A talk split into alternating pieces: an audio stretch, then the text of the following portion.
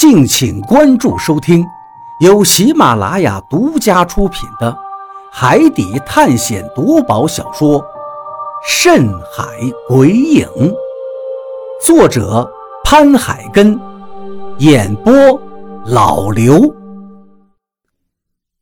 第五十六章，李平安回来了，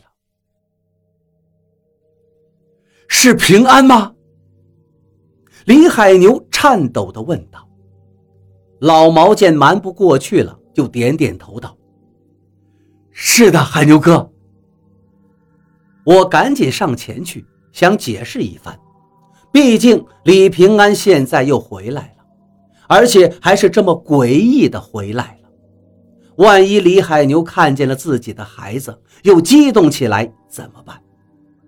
但是还没有等我说话，李海牛。”扭脸就走，只留下了一句话给了在风中凌乱的我：“小雨，帮我谢谢张广川，谢谢他帮我收敛平安的尸体。”听见了这一句话，我松了一口气。看来李海牛误会了，不过这也算是最好的结果了。误会就误会吧，不然不误会的话。他又要激动的发疯，难道还让老贾打晕他？看着李海牛走到了老毛的身边，在他肩膀上拍了几下，道：“赶紧把舵叶上面的海带给弄掉，我们要赶紧出发了，这都耽误了很久了。二哥也不知道还能不能坚持得住。”老毛听了李海牛的话，脸上也变得有些严肃了起来。给我一个小时。一个小时的时间，我绝对能把下面的海带都给清理了。行，一会儿清理完了，东子的饭也做好了，大家吃了饭就扬帆起航。李海牛现在走向了船舱，应该是不想面对自己儿子的尸体，毕竟血浓于水，棺材里躺的是他的儿子的尸体，就算是动物看见了自己孩子的尸体。都会悲伤吧，况且李海牛是一个活生生的有血有肉的人呐。他离开就是为了避开，不想多看，怕自己再沉浸到悲伤里头发疯。我叹了一口气，也把视线转移到了海面上。张广川还在棺材里面摸索着，但是忙活了一大阵子。也只是先前收获的那一本他母亲留下来的书。我活动了一下身体，感觉体温上升了以后，直接又跳下了海，想把棺材盖子弄回去盖上。毕竟棺材里面是李平安，虽然不知道他为什么回来，还躺在这个诡异的棺材里，但是人死为大，水葬也是疍民的传统。海中生，海中死，也算是死得其所吧。我刚下水，老毛已经带着满仓也跳下了海。现在两个人钻进了船尾下面，应该是去清理舵叶上的海带了。但就在这时候，我发现了不对，棺材盖子不见了，刚才好像还在。怎么这一转眼的时间就消失了呢？我向四周看了看，还是没有看见一点踪迹。我赶紧向张广川问道：“张哥，棺材盖子呢？”张广川正在聚精会神地看那一本他母亲留下来的书，仿佛根本就没听见我的话一样。直到我喊了两声，他这才回头看了看我，问道。小鱼，你刚才叫我吗？我无奈的点了点头。张哥，棺材盖子呢？张广川手指向我身后的海面，但是眉头却皱了起来。哎，刚才还在那儿的，怎么就不见了？棺材盖子刚才直接飞了起来，足足有十来米的距离后，落到了海水里。接着，我的注意力就在棺材里面的李平安身上了。好像船上的船员们的注意力也都是在棺材里的李平安身上，都没有去注意棺材盖子。难道棺材盖子直接沉到海水里了？可这说不通啊！棺材虽然是石头做的，可是能漂在海面上，甚至里面还盛放着李平安的尸体，而且张广川现在也在石头棺材里面。这棺材都没有下沉，可棺材盖子怎么就能沉了呢？难道是？我忽然想到了一种可能：难道是因为石头棺材里面是空的，所以就跟铁船的道理是一样的，因而才不往下沉吗？不可能啊！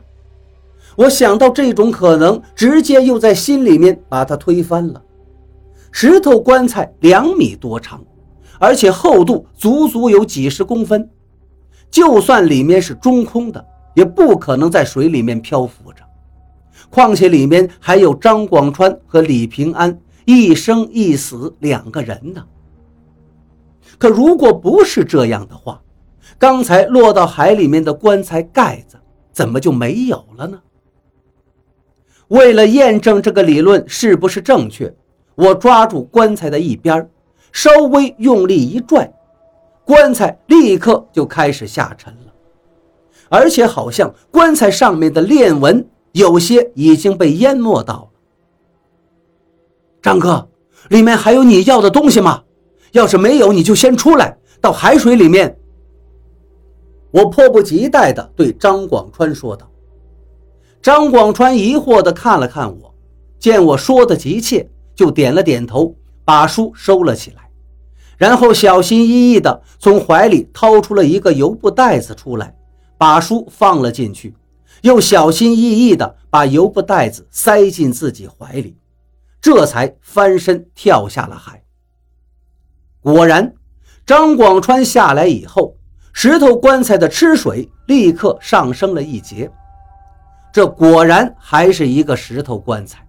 只不过做的很是精妙，中空的石头才会在海水里面漂浮起来，甚至里面放上几百斤的重量都可以。如果重量到了，石头棺材还是会沉下去的。小鱼，怎么了？张广川向我问道。我摇摇头说道：“这石头棺材做的很巧妙。”以前如果有人给我说石头做的东西能在水面上漂浮，我肯定不信。可现在，就算是有人给我说铁块也会漂在海面上，我也相信了。看了看还在疑惑的张广川，我叹口气说道：“哎，张哥，平安已经死了。虽然不知道他为什么会在这个棺材里，但是人死为大呀。我看。”还是让他沉到海里吧。没等我把这句话说完，张广川就直接打断了我的话题。谁说里面是李平安？这个里面的尸体不是李平安，不知道是谁。你看他身上的衣服碎片，这是什么料子？是毛呢料子的。李平安身上穿的衣服是蓝色的粗布衣服，这里面躺的怎么可能是李平安呢？我一听到这句话，立刻就抓住了棺材边沿，把脑袋伸了进去。果然，里面的这一具长出鳞片和角的尸体身上穿的是毛呢料子。这料子可不常见，因为这料子很贵。现在城里面流行的就是这样的衣服，这样的料子做一件衣服的钱，应该够我生活大半年了。但是看里面这具尸体的样子，真的跟李平安一模一样，狰狞的脸，露出来的獠牙，头上的角，身上的鳞片就不说了，甚至脸上都已经长出了一些细密的鳞片。难道这个人也是吃了霸下蛋，所以才会变成这个样子吗？顿时，我发现这事情。越来越诡异、离奇了。